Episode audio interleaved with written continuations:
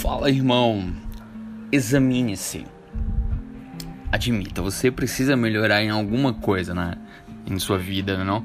Não, não é possível que você já aprendeu tudo. Não, então quer dizer que o evangelho está errado e você está certo. O apóstolo Paulo falou lá: começou a boa obra, vai terminar até o dia de Cristo, em Filipenses 6. Mas vamos lá, será que não é o temperamento, segurança, orgulho? Não consegue perdoar? Pornografia? Não, não é possível, tem que ter alguma coisa. Esse relacionamento virtual que você tem com outra pessoa que não é o seu marido ou a sua esposa. Eu não estou aqui como inquisidor, julgador. Como diz o ditado, hoje pavão, amanhã espanador. Quem acompanha aqui essa mensagem no Instagram pode passar para o lado, você vai ver o próximo minuto. Hoje eu fui fazer um exame de sangue para saber o que estava acontecendo. Meu colesterol ele vem aumentando a cada ano, igual o índice, o GPM lá, que é reajustado a cada ano. Se eu não tomar atitudes, no, mudanças na minha dieta, na minha, sei lá, fazer exercício, comer mais salada, vai acontecer, o meu corpo vai padecer.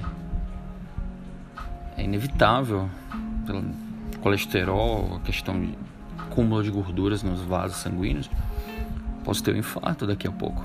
Assim é o Espírito Santo. Assim, desculpa, assim é o nosso espírito. O salário do pecado é a morte.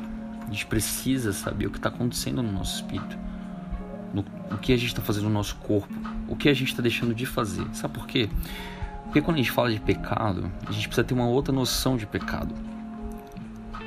E olha só, quem sabe fazer o bem ou sabe que deve fazer o bem e não o faz, nisso está pecando.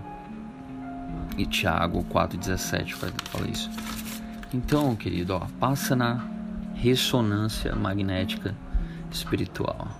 Peça para o Espírito Santo te dizer quais pontos você precisa melhorar. Nós não, nasce, nós não nascemos para ficar parado.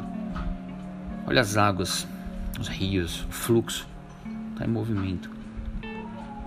Então, o Espírito, Som, o Espírito Santo ele sonda.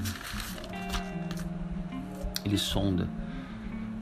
Ele vai te dizer qual área quem, o que precisa ser feito para que a gente alcance a perfeita varonilidade, falou o apóstolo Paulo. Às vezes você, você precisa prestar contas com alguém, você precisa dar uma satisfação, a gente não pode viver ali dono do nosso próprio destino. A mudança ela faz parte. Então perdoe mais, abrace mais, se ofereça mais, sirva mais. Seja mais generoso. E que a gente possa, nessa jornada que nós temos aqui na Terra, temporária, possamos evoluir, possamos